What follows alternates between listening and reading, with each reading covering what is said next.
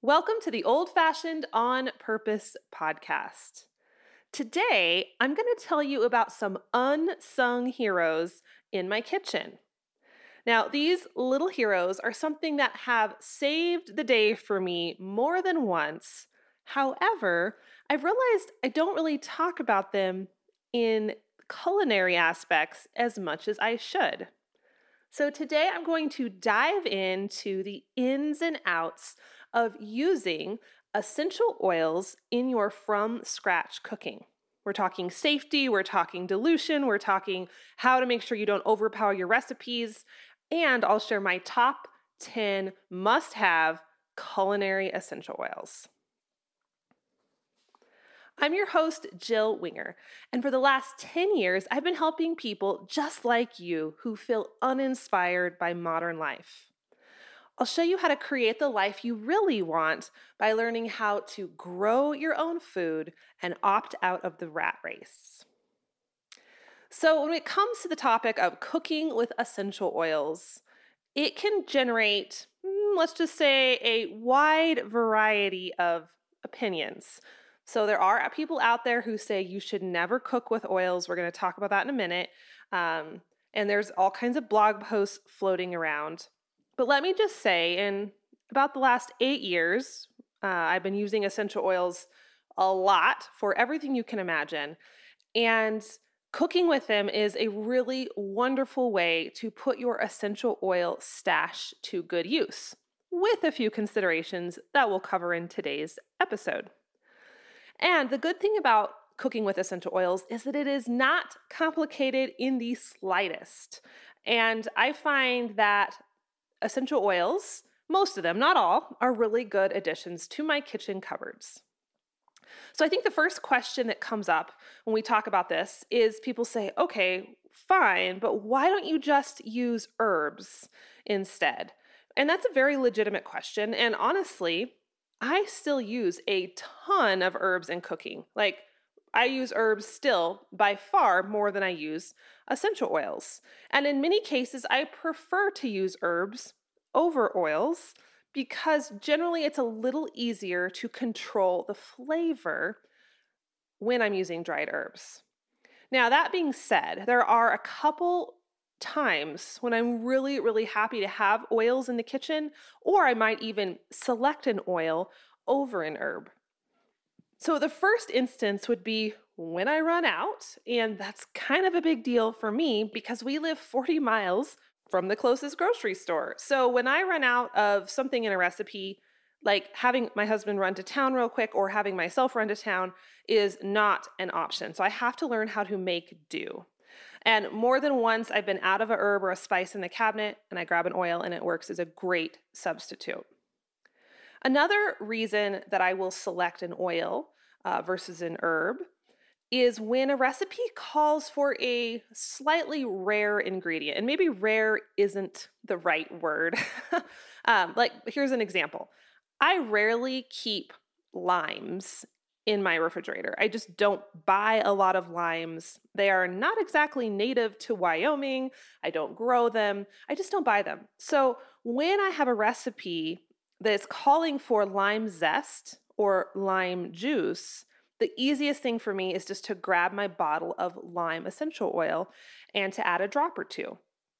I will do this with homemade salsas, pico de gallo, um, tortilla soup, basically anything that needs a splash of lime. And the same goes for other citrus as well. I use lemon uh, essential oil a lot. I have this amazing puff pancake recipe uh, like a German pancake that you know explodes over the side of the pan, and it calls for some lemon zest. So I've been making that recipe for about three years, and I always use a few drops of lemon essential oil instead, and it just adds a really nice lemony hint uh, in that dish. Another example of this would be cilantro. I seem to be cursed when it comes to growing cilantro in my garden. I have literally tried it every single year. I've tried buying the plants, I've tried starting them from seed, and for the life of me, I cannot get it to grow. It's bizarre. It's like I am literally cursed when it comes to growing cilantro. And when I go to the store and buy cilantro, that's fine and dandy, but as you guys probably know, it goes bad pretty darn quickly in the fridge. So, more often than not, when a recipe, like let's take salsa for example, calls for cilantro, it's way easier just to grab my bottle of cilantro essential oil and use that. Now, a little caveat here before we get into the rest of this information. I want to make it extremely clear that this episode is specifically about cooking with essential oils, which is very different from actually ingesting essential oils in therapeutic doses. Now, that's a whole different topic. There's a whole different set of opinions and safety rules on that. Uh, and I do have opinions on that, but it's really beyond the scope of today's episode. So, we're specifically talking about cooking with oils here. And the difference lies in the fact that when we're cooking with an oil, it's very diluted, right? We're using a tiny drop of oil. And the difference lies in the fact that when we're cooking with an oil, it's very, very diluted, right? We're using a tiny drop of oil in a large quantity of food almost always. And so that alone negates pretty much all of the safety concerns that swirl around the topic of ingesting essential oils. Um, so I don't think this is as controversial as people make it out to be. And again, there's lots of opinions. You can hear everything you want to hear online. Um, but I don't think it's a big deal. Additionally, we already are eating essential oils. And even the, the loudest critics of essential oil ingestion are eating essential oils, whether they know it or not, because herbs and citrus zest and all sorts of foods already have, or not all of them, but a lot of them have essential oils in them naturally, because obviously that's where our oils come from in the first place. And a lot of food companies have been using oils as flavorings or additives for many, many years. So, essential oils in the food we eat is not a new concept, right? It's just a little bit different now because we have them in bottles, whereas 15 years ago, that really wasn't a thing. Now, one little note here I want you to understand because sometimes there's confusion when we get talking about different essential oil companies and the different claims they make. There are certain oils that you should never ingest, no matter what company they come from. So, an example of this would be wintergreen essential oil. And this one throws a lot of people off because we associate wintergreen as a flavoring and a food additive. Surprisingly, wintergreen contains a constituent in very high levels that is very similar. It's basically aspirin, right? So it's fabulous for using it topically. That's what makes wintergreen such an amazing analgesic. We can use it topically with some dilution. It soothes muscles, it soothes joints, but we do not want to ingest it. If you were to ingest large quantities of wintergreen, it would be similar to overdosing on aspirin, which we know is not a good idea. So, because of that, I would always avoid ever ingesting wintergreen. It's just not one you need to be eating, right? Peppermint's one you can put in your food, but skip the wintergreen. And there are a few other examples of that um, in the essential oil world. It's not about brands or purity of the oil, it, it doesn't really matter. It's just because of how the chemical makeup of that plant operates. So the way that I personally know my oils are the one, you know, which ones I can cook with and which ones not to cook with, the brand of oils I use, which is doTERRA, they have little FDA supplement labels on the bottles of any oil that is considered to be generally regarded as safe for using as a food additive or, or ingesting, right? This does not mean they're FDA approved, and I really want you to understand this. There's some misinformation out there. There is no such thing as an FDA approved essential oil, it does not exist.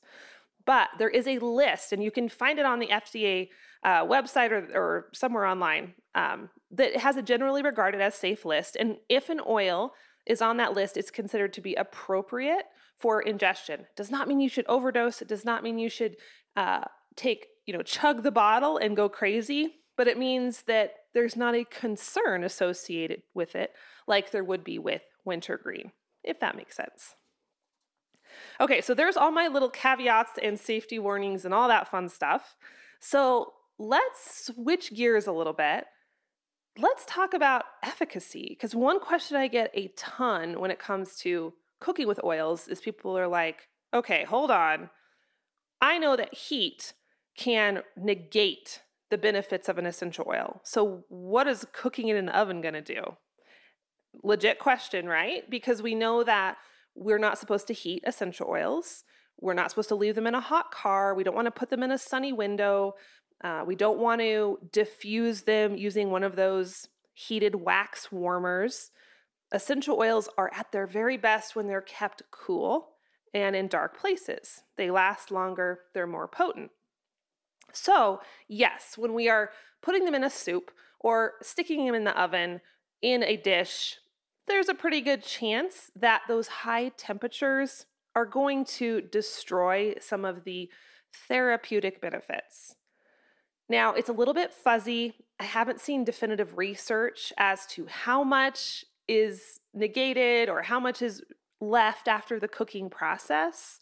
But here's my thought on this when I'm cooking with an oil, I'm really just using it for flavor. It's not really about a therapeutic benefit for me at that point. I just want the salsa to taste like cilantro or the brownies to taste like peppermint. So I'm not super worried if the oil might not be at its highest potency when it comes out of the oven.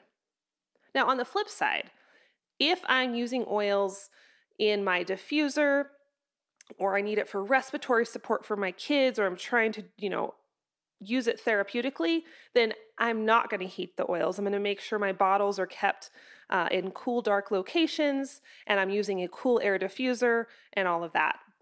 Uh, but I just don't worry about it too much in cooking. And even though cooking will sometimes reduce the flavor just a tad, I've made many a pan of brownies that still have a really fantastic peppermint or orange flavor even after 30 minutes of baking. So I wouldn't get hung up on this too very much. Okay, let's talk quality for a minute because the whole essential oil landscape has changed versus when I started, people didn't even know what they were. That was like seven or eight years ago. And now you can get essential oils in the bargain bin at Walmart, or I even saw some on the clearance shelf at TJ Maxx the other day. Like it's just a different world. So essential oils are everywhere. They're way easier to get than they were a decade ago. Um, they're really mainstream. However, just because you can find them at Walmart and TJ Maxx for two bucks a pop doesn't mean you should get those. There is a lot of adulteration and let's just say sketchy stuff that happens in the essential oil industry. And there's a whole lot of test results that have been done by third party consumer groups or different laboratories that shows that these bargain bin oils are not what they say they are. So, adulterating is a big thing because essential oils are precious and they are an investment. So a company will often dilute a higher quality oil with a different oil that kind of smells the same, but it's not the same. So, an example of this would be peppermint. You can go to some of these bargain bins, get a bottle that says 100% pure peppermint oil. But if that bottle is tested, it will come out that it is actually something called corn mint oil, not true peppermint, does not have the same therapeutic effects, not the same thing. It's false labeling. But there's no regulatory agency here, so the companies can get away with it and make money on people who think they're getting a deal, unfortunately. So, because of this deception, like there's a lot of different ways companies will cheat the system. I don't get the bargain oils. I will never ingest those. I do not cook with them because I don't know what I'm getting. So it's really important that if you are going to cook with an oil, please be sure you're getting a high quality oil that you can trust that what it says on the bottle is what it actually is. Um, it's not worth putting stuff in your food that you don't know what it is or, you know, you're being lied to on the labels, really, that's no different than just going to the store and getting the processed foods with all the junk in it. So don't ruin your good food with a bad oil. Personally, like I mentioned, I use doTERRA. That's the only company I've used. If you'd like more information on that, I will drop a link in the show notes and I have some information on why I went with them and why I have continued to use them for, I think, about eight years now. Alrighty, so quantity. This is a big, big part of cooking with essential oils. Quantity is everything. And by quantity, I mean the right amount, not too much, not too little, because um, you can easily overdose your food with essential oil. Sometimes even one drop is too much. So you want to be really careful that you don't ruin your food with this potent oil. Like a little bit goes a very, very long ways.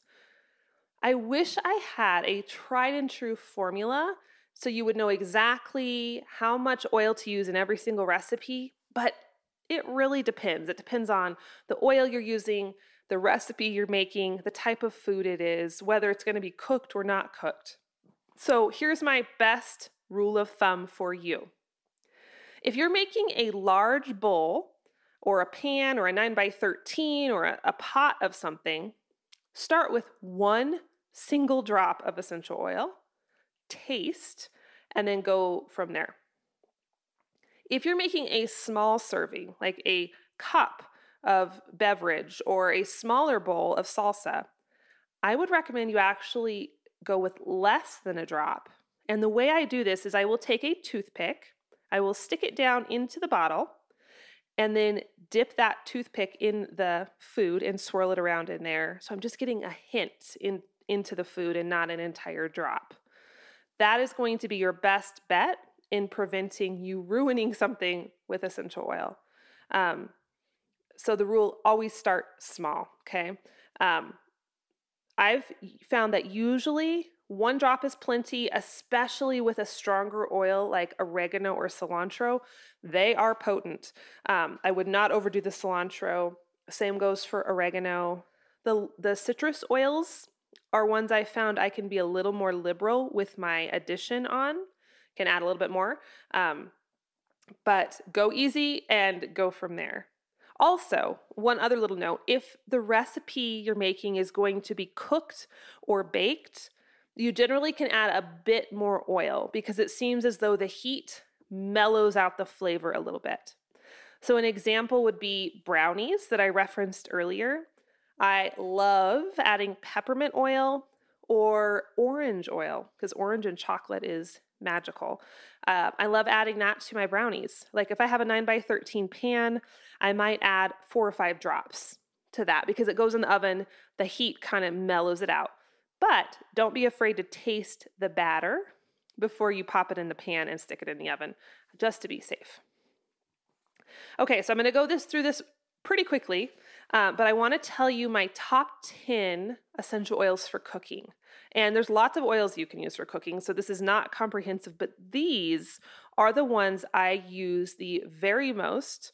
These are the ones I feel like are truest to their herb flavor. One little anomaly I've discovered is sometimes an essential oil won't um, taste like the herb because it's so much more potent. So, an example would be basil. I mean, it still tastes like dried basil or fresh basil, but basil essential oil is woo, it's it's heavy duty. So, um, if I need basil flavor in a recipe, I, I'm going to be really, really careful adding basil essential oil because it's maybe not quite what I was looking for. But these 10 oils I'm about to list out for you, they're very, very on target if you're looking for flavor they really bring it. Okay, number one, lemon. And number two, lime. So, citrus are amazing. Um, I'm going to add them to any recipe that calls for zest, marinade, salsas, tortilla soups. Fantastic. Another citrus that I always use in cooking is wild orange. It's great for brownies or adding it to chocolate ice cream you churn your own ice cream. Oh my goodness. Add a couple drops of orange oil to it. Fantastic. Number four is ginger. I find that I, I mean, I love fresh ginger, but it, I don't buy it all the time or it goes bad in the refrigerator. So if I'm needing to use fresh ginger in a recipe and I don't have it, such as in my homemade chai concentrate that you can find on the blog, ginger oil is a fantastic substitute. Cardamom is what I put on this list. It's a little bit surprising.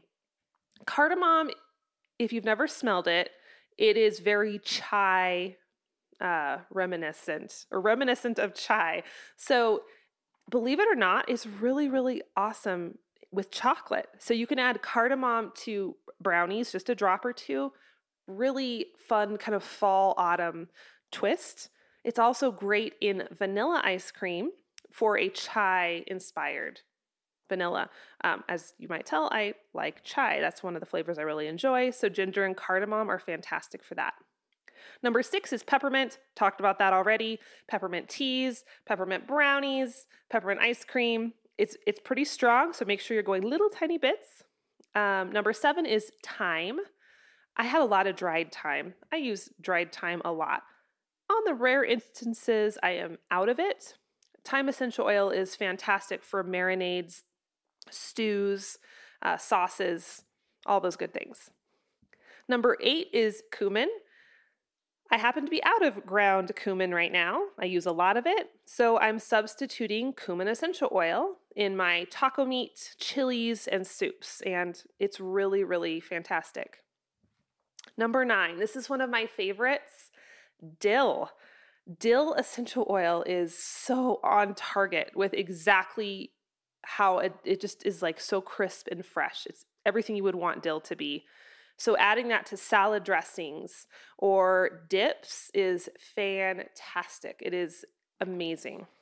And lastly, number 10, maybe a surprising one, but actually, black pepper essential oil is really, really good for adding to meats, um, for basting, for marinades. I will add it into uh, my turkey basting liquid when I'm roasting a turkey for Thanksgiving.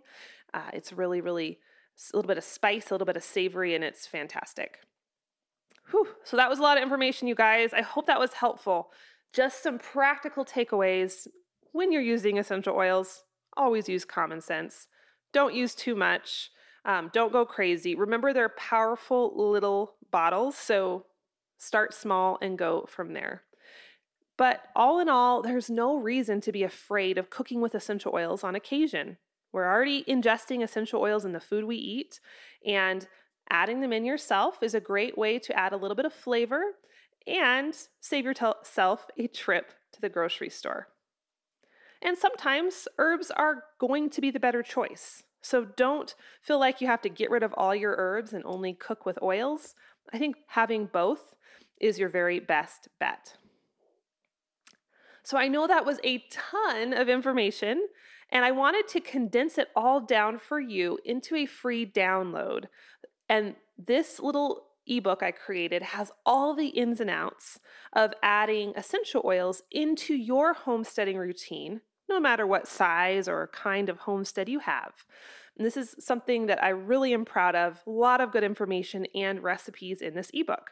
It includes my DIY bug repellent formula, how to fight garden pests, how to use oils on your animals, and how I use my essential oil stash to save us money every single month. So you can get this for free.